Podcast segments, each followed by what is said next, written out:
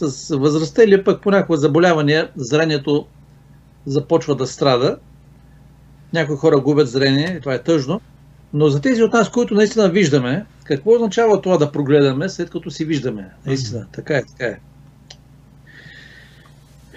Аз съм сигурен, че нашите слушатели като и зрители, като интелигентни хора, те разбират, че не става дума за физическото зрение, защото аз не съм а, лекар, който да дава някакви здравни съвети относно зрението, но говорим за духовното зрение и ако наистина има нужда някой да прогледа контекста на, на подобно заглавие, означава, че той в момента не вижда добре.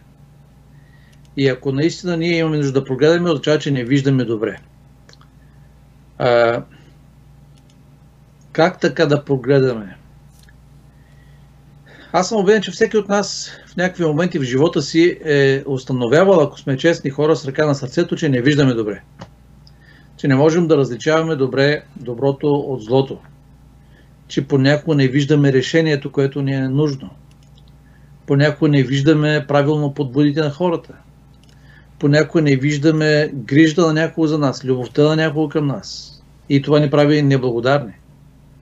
Така че, когато имаме проблем с а, правилния анализ на фактите около нас, отклонения в физическото зрение, далекогледство, късогледство, далтонизъм и много други, по същия начин има подобни състояния и в духовния живот на човека. Понякога зад всеки храст виждаме заек. Много ставаме подозрителни понякога пренебрегваме детайлите и искаме само на едро да виждаме нещата, а пък древните неща са също важни. Понякога наистина виждаме нещата в различни цветове и тогава, когато ни липсва реализъм, ние не можем правилно да отчетем фактите. Така че в, цялата тази, в целият този сложен лабиринт от взаимоотношения, на нас ни трябва да виждаме ясно, да виждаме правилно. А, може би си спомняте, аз като малък много се забавлявах с тези страници в детските списания и в детските вестници, разпознайте разликите между двете картинки, нали така? Да, да. Е, те почти си приличат, ама сега има, там има 10 разлики, трябва да ги намериш. Там една чертичка, една точка, едното ушенце малко по-голямо на зайчето, другото по-малко. трябва много внимателно да наблюдаваш. По същия, и да сравняваш. По същия начин в духовния живот ние трябва да внимаваме, да наблюдаваме, да сравняваме и Бог ни е дал доброто и злото, ни ги е посочил. Апостол Павел казва, че ние трябва да се научим да изпитваме нещата, които се различават. Онази тънка разлика. Е, затова ти трябва да прогледаш. Затова ти трябва да виждаш добре. Така че по тези въпроси ние ще разсъждаваме заедно с Божията помощ. Добре, да попитам, има ли връзка, има ли библейска нишка тази идея? Ами не, това не е само мое тълкование, защото Библията наистина много, много широко говори за това. Библията ни говори за това, че грешният човек е сляп. Много текстове, даже няма да чета някои от тях. Вие сами можете да си намерите много тях, че грешният човек е сляп за правилните неща. Освен това, когато ние изгубим правилната ценност на система, а още с първородния грях, с греха на Адам и Ева, ние вече генетично сме склонни да избягваме Божиите истини, да избягваме Божията правда, защото грехът е в нас и ние сме склонни към греха. Ние изпитваме афинитет към греха. И тази идея наистина е застъпена в Библията. Ако погледнем от корица до корица, ние ще видим, че Бог казва прогледай, виж правилно нещата. В Откровение 3 глава Божията последна църква ако някои от нашите зрители не знаят, в Откровение 2 и 3 глава има 7 писма към църквата, към различните църкви по това време, времето на Иван, но всъщност те съответстват на 7 големи исторически периоди в историята на църквата до ден днешен. Седмият период или седмата църква, седмото писмо в Откровение е до Лаодикийската църква. И този период съответства с, Божието, с последното поколение от Божията църква. И там, между другото, той казва, че християните могат да бъдат сляпи. Въпреки, че уж сме в църквата, уж сме при Бога, но можем да бъдем заслепени от някои неща. Библията много сериозно говори по този въпрос. И Бог ни посочва и пътя и начина по който ние можем да получим зрение. Защото този, който е създал човека поначало, първоначално, той може да даде зрение, той може да възстанови зрение. Много пъти се случва така, че в нашия живот казваме, ей, как не съм го видял това, нали? Всички сме си констатирали понякога, как това не съм го видял, как ме е обягнало. Понякога нещо много красиво, нещо много ценно в... Имали сме предразсъдъци, били сме на дистанция от тях, имали сме някаква мрежа пред очите си, не сме виждали правилно нещата, изведнъж проблясва, изведнъж някакво обстоятелство, някакво преживяване прави така, че да прогледаме, да видим. Така че това е една библейска идея, която е широко-широко застъпена в Библията и Бог ни казва, че ние можем наистина да прогледаме. За да можем да изликуваме какъвто е да е недък, физически и духовен, но нека вземем за пример физически заболяване. Какъвто и да е недък или заболяване, ние първо трябва да признаем, ние трябва първо да признаем, че имаме нужда от помощ. Ние трябва да признаем, че сме болни. Аз си спомням моят чичо, скъп човек, любим човек, брат на моя баща, който беше метеоролог и ходеше по различни водни басейни и така нататък. Говоря в минало време за него, защото е починал отдавна и точно за, за това нелепо обстоятелство ще ви кажа накратко. Той взимаше проби от различни водоеми и така нататък. По това време и защитното облекло не беше много добро. Това става дума за около 40 години назад във времето. И веднъж се върна много простинал, с болка в стомаха и така нататък. Беше получил някаква, някакво възпаление чревно, а, страшна болка. Обаче той се страхуваше от лекарите и от болницата. Повикаха бърза помощ, но той каза, вече ми мина, вече ми мина. И екипа на бърза помощ се върна обратно. През нощта още повече се осложниха нещата, пак ги повикаха, дойдоха втори път с предупреждение, че този път трябва да го вземат в болница. Той пак каза, по-добре съм, по-добре съм. Третия път не дойдоха, той по-късно почина от перитонита. Всъщност той не може да признае, не може да се съгласи, че има проблем. Е, така си отиде. На доста млади години. Първата стъпка към оздравяването, първата стъпка към проблем е да признаем, че сме болни. Когато признаем, че сме болни, ние правим втората стъпка, търсим помощ. Трета стъпка е да приемем лечението, защото някои хора пък не приемат лечението и така нататък. Така че Библията много сериозно говори за това, че ние сме слепи в някои отношения, че грехът ни направи слепи, ние имаме нужда да погледаме. Добре, за мен е интересно, Добре. предполагам, че и за нашите зрители да научим какви са причините за духовната слепота. Причини. Причините са комплексни, но има една главна и аз вече я споменах между другото. Тя се нарича грех. Грехът е главната причина, но, но грехът се опложда в стотици, в хиляди, може би, прояви в нашия живот. Като казваме грех, нали, знаете как звучи общо. И аз много пъти споменавам, често споменавам, че е тези молитви, Господи, прости ни греховете. Господи, прости ни греховете, ние сме много грешни. Тези молитви, искам да ви кажа, това е една скоба, която отворих. Приятели, тези молитви почти нищо не вършат. Тези молитви само показват, че ние сме съгласни пред Бога, че сме грешни, но това не е точно изповед на греха. Когато говорим за изповед на греха, вие знаете, че изповед е когато назовем греха с истинското му име.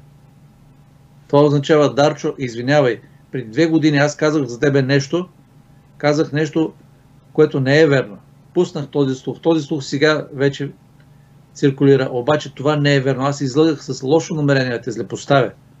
Това е изповед. Съжалявам. Аз ще направя възможно да кажа на всичките си познати, това, което съм казал, не е верно. Това е конкретна изповед. Господи, прости ми греховете, това почти нищо не означава.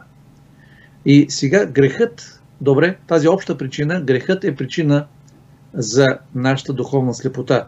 Но как се проявява? Как се проявява? Първо, когато ние не виждаме Божието присъствие в живота. Ние някак си не забелязваме Бога. Апостол Павел го казва много интересно. Той говори за уж невярващи хора, но той казва, ако някой има честен поглед към живота, някак си няма как да не забележи той, че Бог е тук. Римени 1 глава, 20, глава, 20 стих. стих понеже от създанието на света, това, което е невидимо у него, вечната му сила и божественост, се вижда ясно и разбираемо чрез творенията. Така че човеците остават без извинение. Най-общ смисъл, Павел казва, ако ти имаш честен подход, честен поглед към живота, той в случая говори за природата, за творенията, но ако ти анализираш факти от живота, виждаш нещата както са, ти ще стигнеш до идеята за Бога. Природата на грешния човек е такава, че той някак си интуитивно избягва мисълта за Бога. По-добре е да няма Бог. Някак си по-комфортно е да излезе, че няма Бог. Защото ако няма Бог, ние, приятели, ако има, ако има Бог, ние трябва да се съобразяваме с Него. Ние трябва да се съобразяваме с Неговата воля. Но ако няма Бог, правиш каквото искаш и ти си иска на грешния човек, му се иска да излезе така, че наистина няма Бог. Аз и друг път съм споменавал, моля за извинение, ако и тук съм споменавал наскоро, но преди много години, когато додох в Англия, още не познавах много добре е, районите, които обикалях, тогава ползвах е, една автобусна линия, за да посещавам едно място, където имаше библейски курс, където провеждах. И сега не знам точно коя е била тази църква, покрай която минавах, някаква англиканска църква, но виждах отпред един много голям надпис пред тази църква, който се запечата в моето съзнание. И знаете ли какво казваше? Ако живееш така, сякаш, че няма Бог, по-добре в края да се окажеш прав. Дано в края да се окажеш прав. Ако живееш така, сякаш, че няма Бог, дано в края да се окажеш прав. Защо е много, много разочароващо, ако живееш така, сякаш, че няма Бог, но изведнъж в края да се окаже, че има Бог и има съд и Бог има мнение. О, това е много страшно. Така че е много важно, много спешно на време да разберем има ли Бог или няма Бог. Апостола казва, отвори си очите, ще видиш, че има Бог. Оставаш без извинение, ако си казваш, ами може би няма, може би има, не ме интересува. Така че грехът заслепява човека за Божието присъствие. Второ, грехът заслепява човека за Исус Христос. В кон- конкретен вид Бог дойде на тази земя. Той се въплоти. Исус идва и той се роди, както всички знаем, вярваме или не вярваме, но всички знаем а, доклада за Рождество Христово, като физическо естество, той се е родил от една еврейка и Святия Дух. Но Йосиф го осинови законно и го прие като свое дете, макар че Христос беше зачинат от Святия Дух. Но ето сега Христос идва, така да се каже, сред евреите. И евреите, именно те трябваше да бъдат хората, които виждат. Защото сега говорим за зрение те би трябвало да са прогледали. Защо? Имат Божието Слово от Стария Завет. Те имат Божията истина. Бог им беше казал Исаия 60 глава Стани свети. Защо? Защото светлина дойде за тебе. Твоето предназначение е да осветяваш околните народи. Те ще дойдат при твоята светлина. Да, ама не. Те се възгордяха и това не се случи. Изпълниха своята мисия. Тъжно е. Няма да ги критикуваме. Няма да ги съдим. Има кой да ги съди. Но сега е въпросът за нас. И сега Христос се ражда, той идва и вижте какво е записано. Йоан 1 глава 11 стих. Но своите му не го приеха. И когато четете Евангелията, Матей, Марко, Лука и Йоан, вие виждате как Исус каквото и да направише, чудеса, прекрасни божествени учения, един съвършен невероятен характер. Защото най-силното свидетелство за Бога всички знаем. Не е дебелите книги, ами един истински характер. И Христос направи и показа всичко това. И те не го признаваха. Той правеше постоянно знамения. те идваха и му казваха, направи едно знамение да повярваме в тебе. Не признаваха, не виждаха. Така че грехът заслепява човека за Божието присъствие. Грехът заслепи хората за Исус Христос, който беше пред очите им. Грехът заслепява хората за Божията истина. Аз съм сигурен, че вие имате такива опитности с ваши приятели, с ваши близки, на които им им показвате истината, както вие сте я възприели и им показвате Божието Слово, колко е правилно, колко е разумно, колко е издържано, колко е съвършено. И те казват, това са несъществени неща. Това са неща, които не могат да бъдат така, не могат да ги приемат. Сляпи за истината. Грехът заслепява човека за Божите обещания. Бог ни дава обещания, на които можем да разчитаме. В трудните моменти, в горещите моменти, когато облаци се надвесват над нашия живот.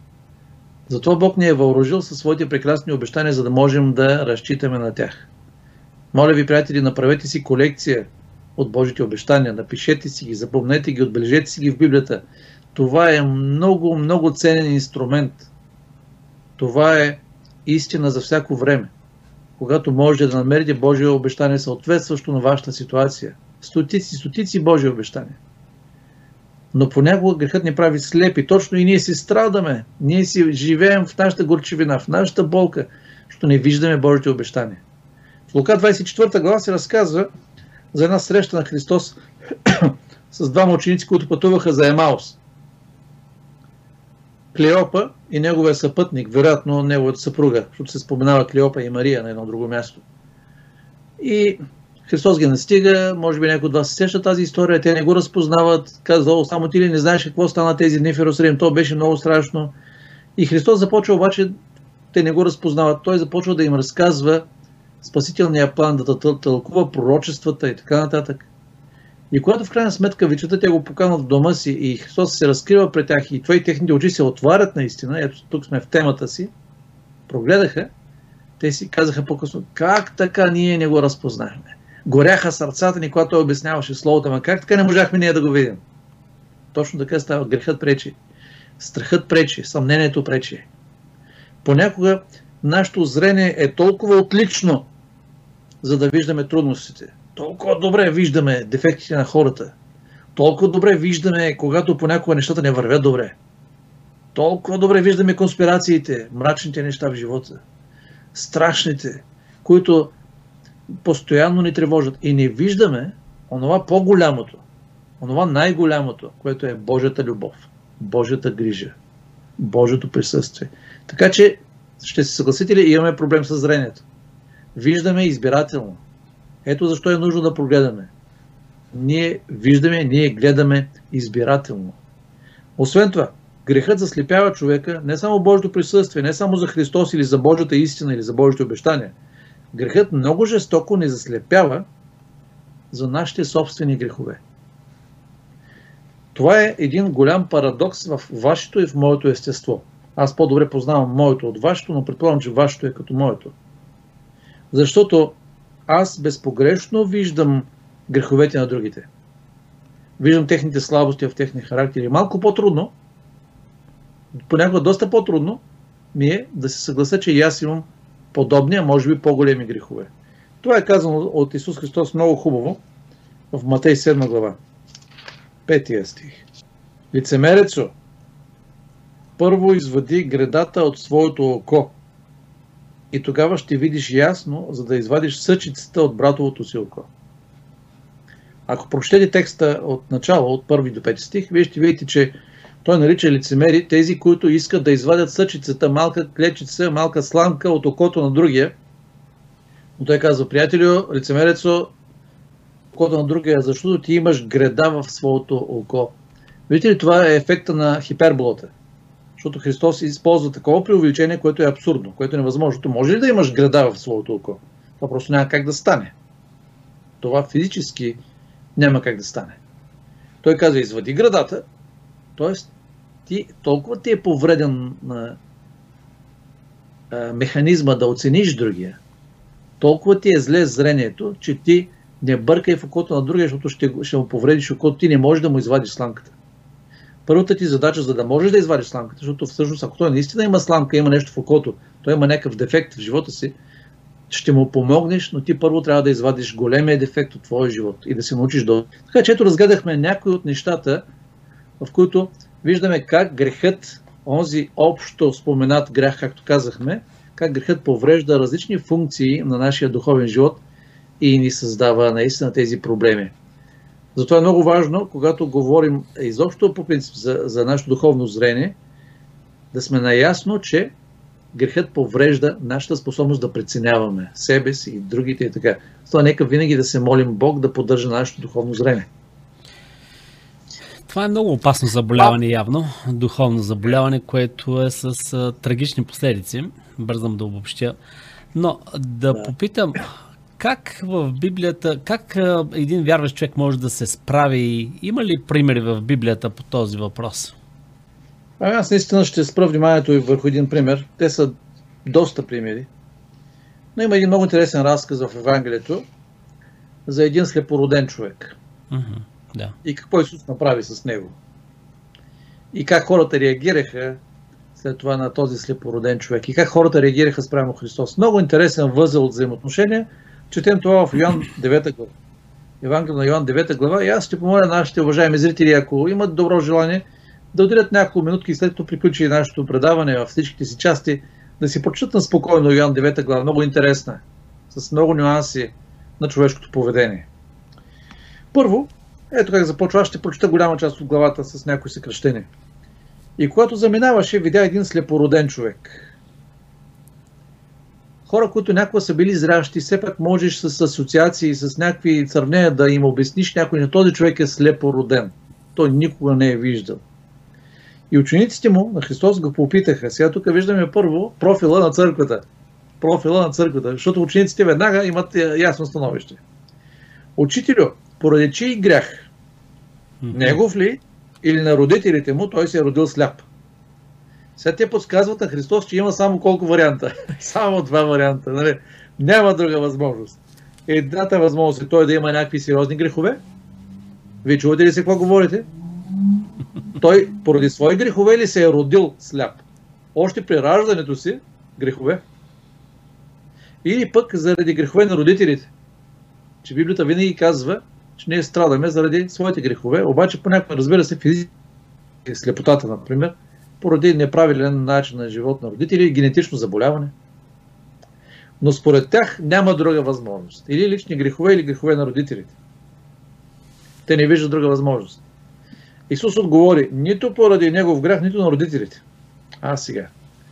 Много пъти ние казваме на Бога, или е така, или е иначе. Бог каза, не, нито е така, нито е иначе. Съвсем друго е но за да се явят в него Божиите дела.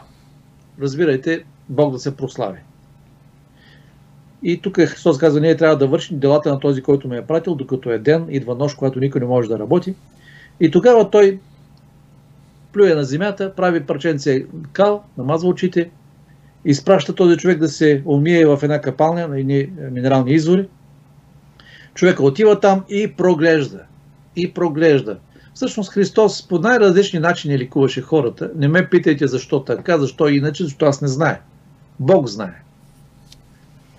Той избира технологията, така, но вярата, която всъщност този човек прояви. А съседите, онези, които го бяха виждали попреди, че беше сляп, защото те, те знаеха, че този човек е сляп, те винаги така си го знаят. Не е ли този, който седеше и просеше? Тук разбираме как този човек се е издържал.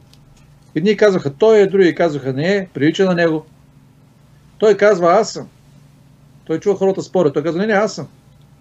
Затова му казаха тогава как ти се отвориха очите. Приятели, каква е нашата тема? Говорим за това как да прогледаме. Спешно е да прогледаме.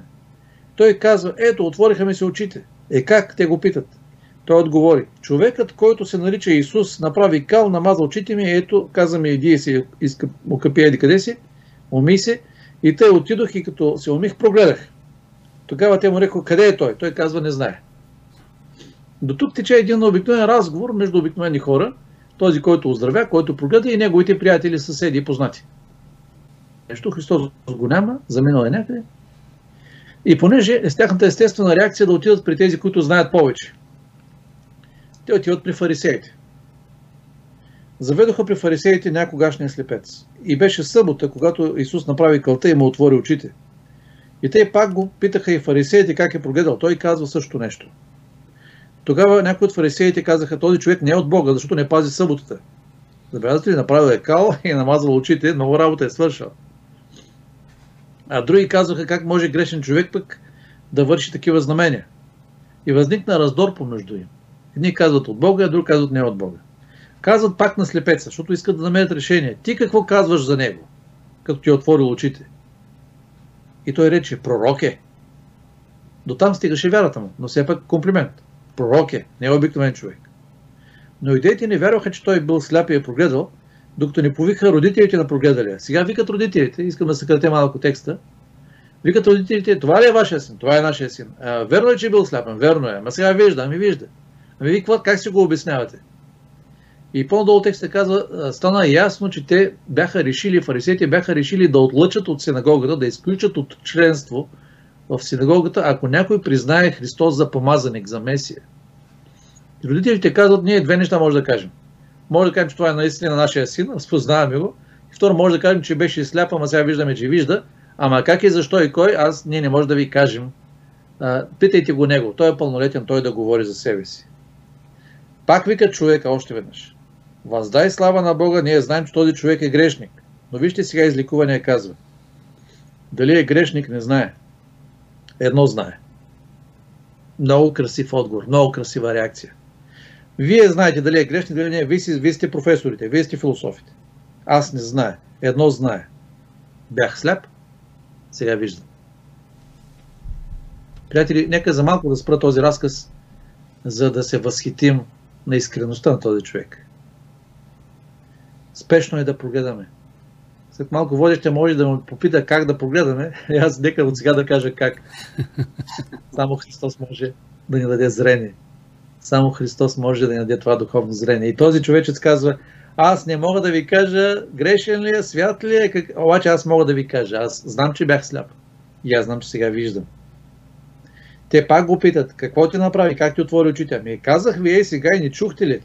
Каза, той почва да се дразни, нали разбирате? Да не би и вие да искате да му станете ученици. Тук има ирония, тук има закачка. Тогава те го изругаха, казвайки, ти си негов ученик, ние сме Моисееви ученици. Ние знаем, че на Моисей Бог е говорил този, не го знаем откъде е. Човекът казва, това е чудното, че вие не знаете откъде е, но пак ми отвори очите.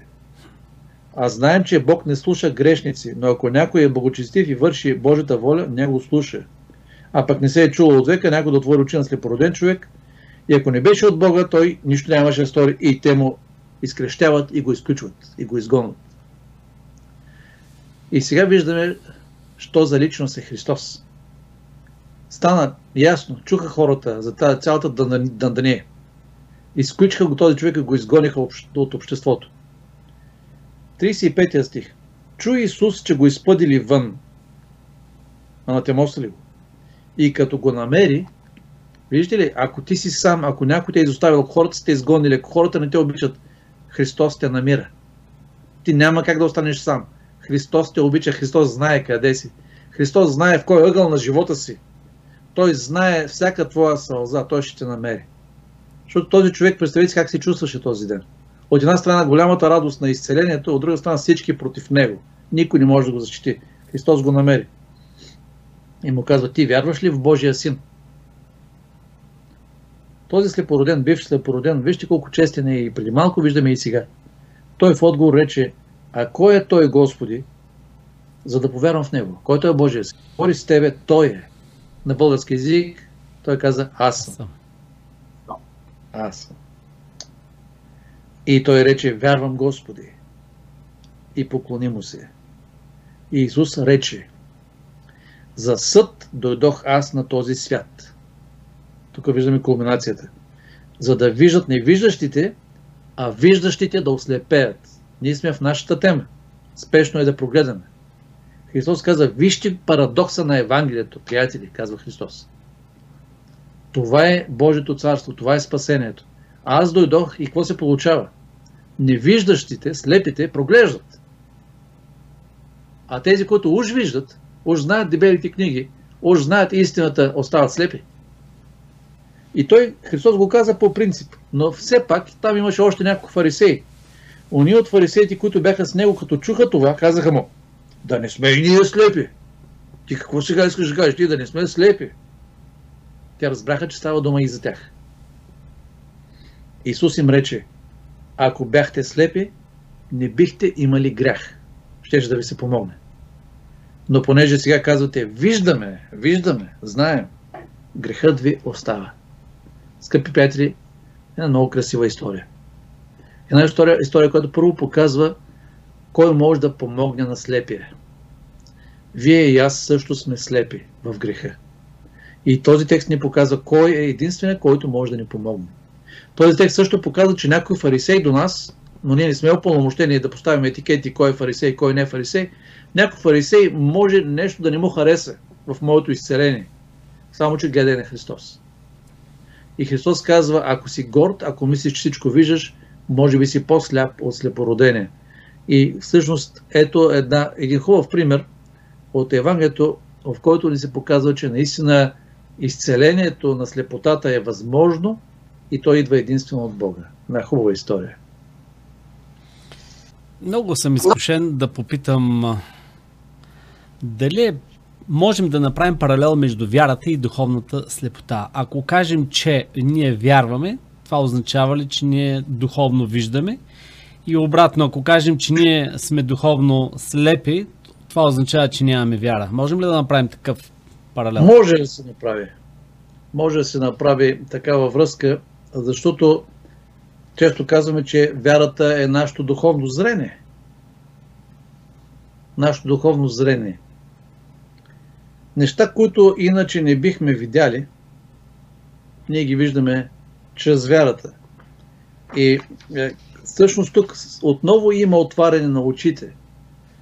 Защото аз съм срещал много хора, които ми казват, това нещо не мога да го повярвам. Хубаво е, звучи разумно, звучи красиво, морално е, прекрасни неща говорите, но това нещо аз не мога да го приема. И минава време и същия човек му се отварят очите. И аз съм имал много такива разговори. Когато идва някой ми казва, брат, еди, аз се чудя, аз се спомням този разговор с тебе преди 10 години, когато ти казах, абсурдно, невъзможно, това не може да бъде. Но сега това е моят живот, това е моята радост. Какво е станало? Отвориш се очите. Има една интересна история в Стария Завет, четвърта книга на царете, 6 глава, 15 до 17 стих. И на сутринта, когато слугата на Божия човек, става дума за Елисей, стана, да излезе, ето войска с коне и колесници беше обиколила града. И рече му слугата му, ах, господарю мой, какво ще правим? А той отговори, не бой се, защото онези, които са с нас, са повече от онези, които са с тях. Сирийците бяха решили да арестуват пророк Елисей, защото се разбра, че той получава видение и, и казва на Израилевия цар какво се случва с военната стратегия на сирийците и те разбираха, че като че ли някой предава вътрешна информация, всъщност нямаше предател, но Бог казваше на Елисей това, което е нужно. И ето искат, искат сега да арестуват и да обезвредят пророка и тази войска е обсъдила тяхната квартира, там където живее той с слугата си. И казва сега Елисей на слугата, не бой се, тези, които са с нас, са повече от тези, които са с тях. И помоли се Елисей, Господи, отвори му очите, за да види. И Господ отвори очите на слугата. Отново, виждаме ли кой отваря очите? Господ отваря очите. Та видя, и ето хълмът беше пълен с огнени коне и колесници около Елисей. И последва една много интересна опитност, която сега няма да разглеждаме.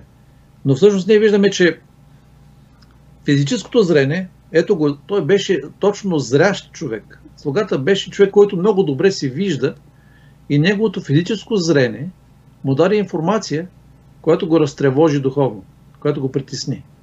Много пъти, ето сега това говорим за вярата като, като духовно зрение. Колко много информация, тревожна. Вие какво виждате в момента? Ами виждаме коронавирус, нали така? Виждаме болести.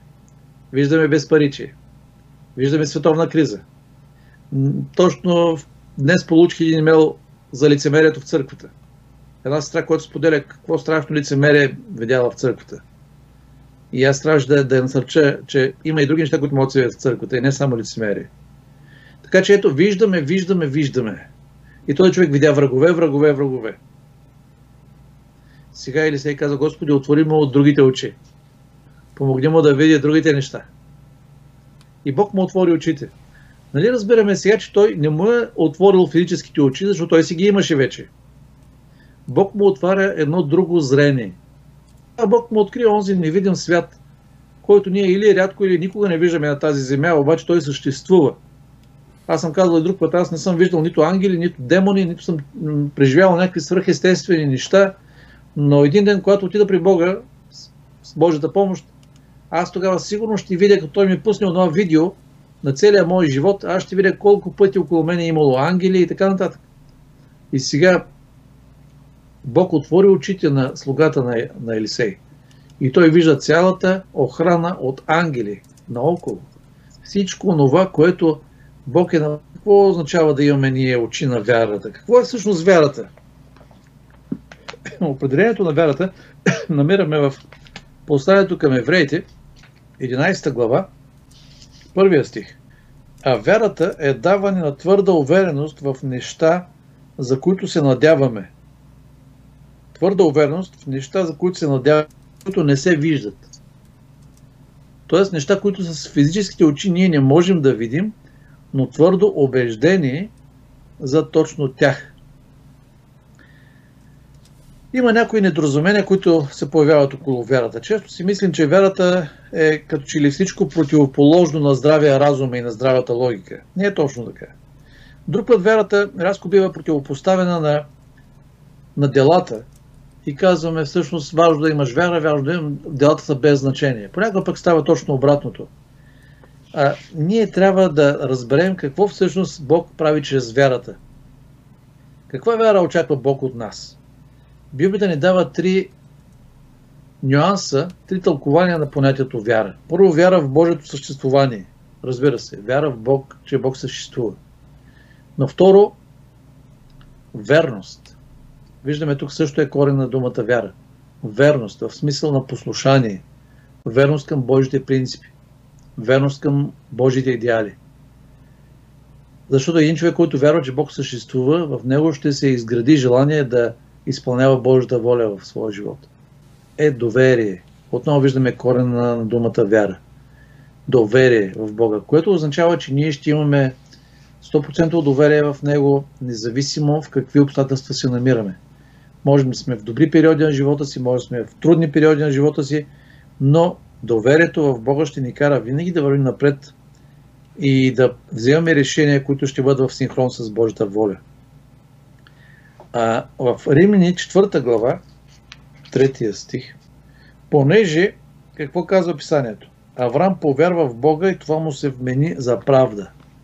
Вярата, проявата на вяра в Бога, доверие в Бога, Бог обявява това за правда, за праведен живот. Тоест, вярата е приема цялата картина, която ние не можем да разберем всичко. Точно за това Библията трябва да се интерпретира на тази база. Не винаги ще имаме изчерпателно обяснение. Не винаги ще имаме логично обяснение. Но някои неща ние трябва да ги приемем с доверие, защото ни помага да се доверим това, което той ни казва. Така че вярата е послушание, вярата е доверие. В този смисъл ние можем да кажем, че вярата е нашето духовно зрение. Във 2 Коринтияни 5 глава 14 и 15 стих. Защото Христовата любов ни принуждава, така сме умрели. Той умря за всички, за да не живеят вече живите за себе си, а за този, който е умрял и възкръснал за тях. Да не живеем за себе си, но да живеем за Него.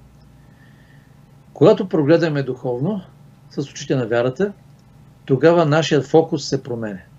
Нашата цел се променя.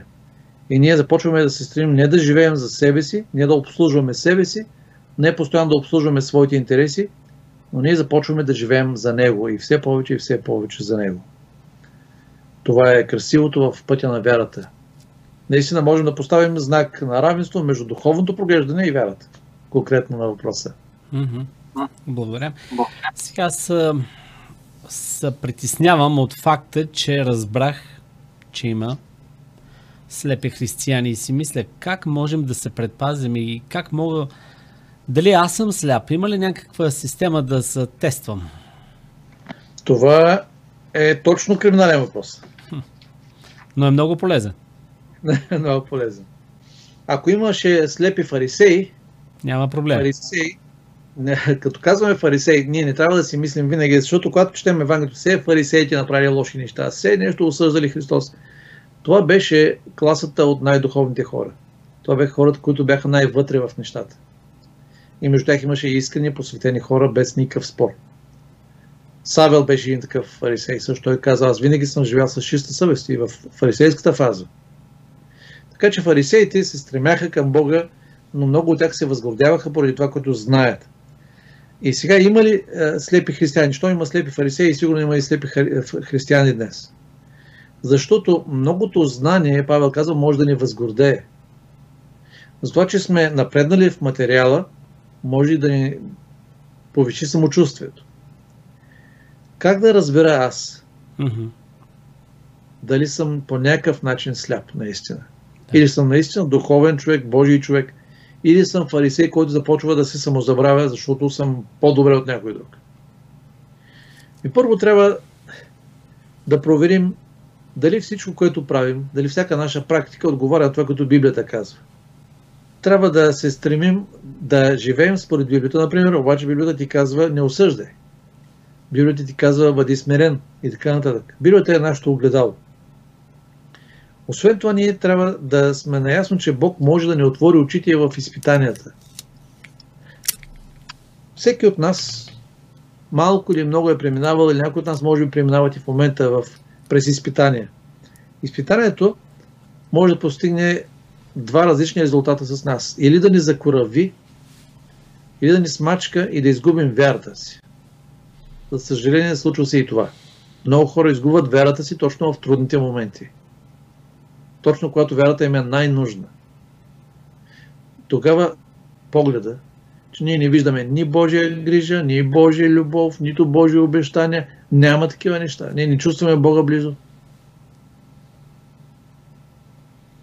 Пи нашето духовно зрение, нашата вяра. Също така, обратно, изпитанието може да ни накара още по-здраво да хванем Бога. Йов казваше, и да ме убиеш ти, казваше на Бога, ти да ме ликвидираш, още малко да ме натиснеш, аз съм свършил. Но аз от тебе няма да се откажа. Е, това е точно печелившото отношение. Каквото и Бог да направи, сигурно нещо не разбираме, но ние трябва да се държим здраво за Бога. Така че като си говорим сега за диагноза, как да разбера аз имам ли тази вяра, имам ли това духовно зрение, как, как се държа и какво изпитвам в тези случаи, в тези ситуации. Когато съм в трудните моменти, избликват ли в душата ми горчиви чувства на разочарование, остри думи срещу Бога, остри чувства срещу Бога? Или точно обратно, моята тенденция е още по-здраво да се хвана за Божията ръка и никой да не го изпускам. Един друг белег да проверя себе си, моля ли се, как съм с молитвата. Дали моите духовни очи могат да се отворят и моето духовно зрение да се поддържа добро без молитва. Вие си спомняте кой отвори очите на слугата на Елисей. Господи, отвори му очите. Молитвата, застъпническата молитва. Така че нека се молим за собственото непроглеждане, но нека се молим за проглеждането на нашите близки. И когато говорим за вярата, още един текст за вярата, искам да ви прочета, че той наистина много добре обяснява това точно, за което говорим. Евреи 11 глава, 27 стих. С вяра напусна Египет, за Мойсей става дума, без да се бои от царския гняв, защото издържа като един, който виждаше невидимия. Приятели, това е уникално. Той виждаше невидимия. Бог очаква от нас да виждаме невидимия. Когато бях в казармата някога, имах един офицер, който ми беше много добър, много близък приятел. Винаги, когато той беше дежурен, той ме викаше в дежурната стая при него и цяла нощ говорихме за Библията. Той беше скрит ученик на Христос. И аз му разказвах, споделях всичко, което знам и аз още тогава знаех немалко. И този човек израстваше в своята вяра. Един, една вечер той ми каза, слушай, аз те завиждам. Вие, вярващите хора, сте нещо такова.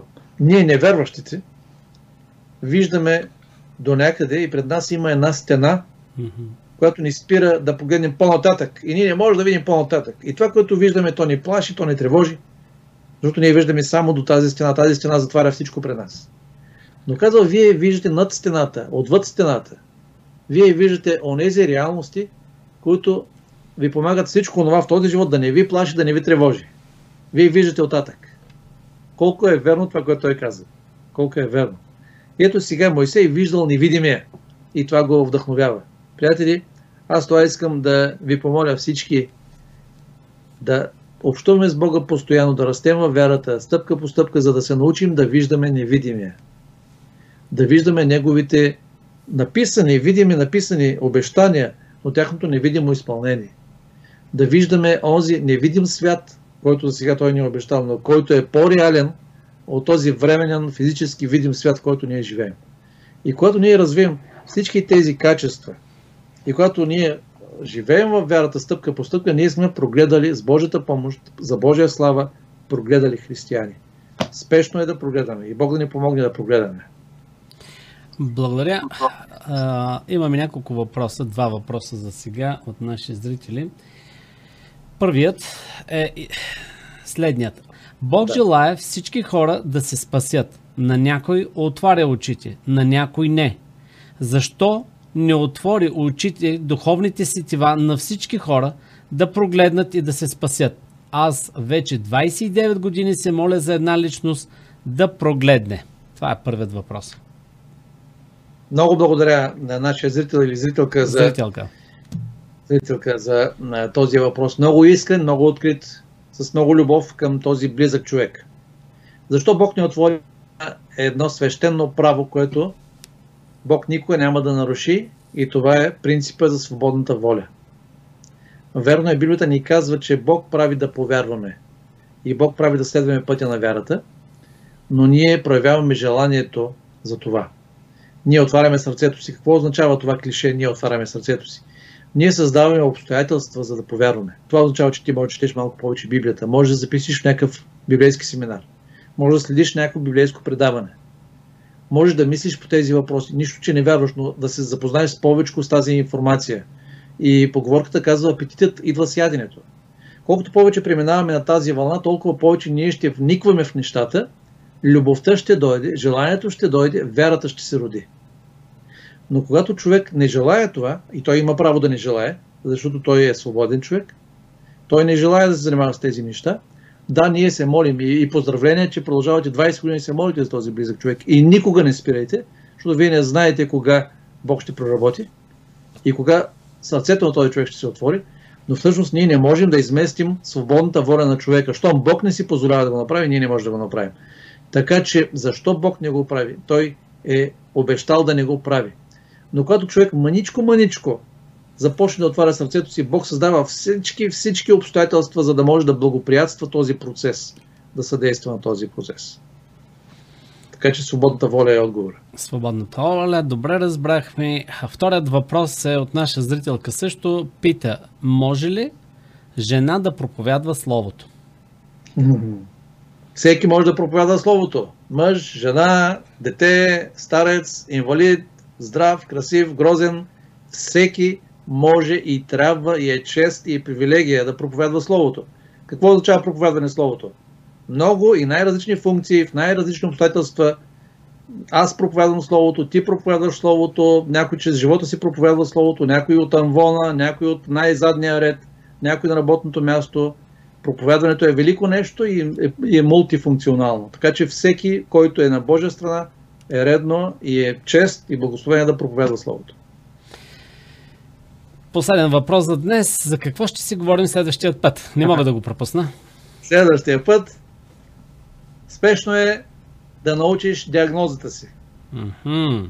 За да има лечение, трябва преди това да има диагноза. Така че, е, разбира се, всички се досещаме, става дума отново да. за духовните неща, а не за на медицински неща но диагнозата. Къде съм аз в момента? Какво се случва с мен в момента? Как стоя пред Бога в момента?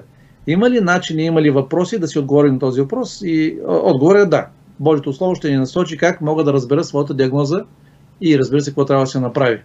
И това е наистина спешно, неотложно е, защото Христос идва скоро и ние трябва да знаем истината за себе си. Спешната помощ.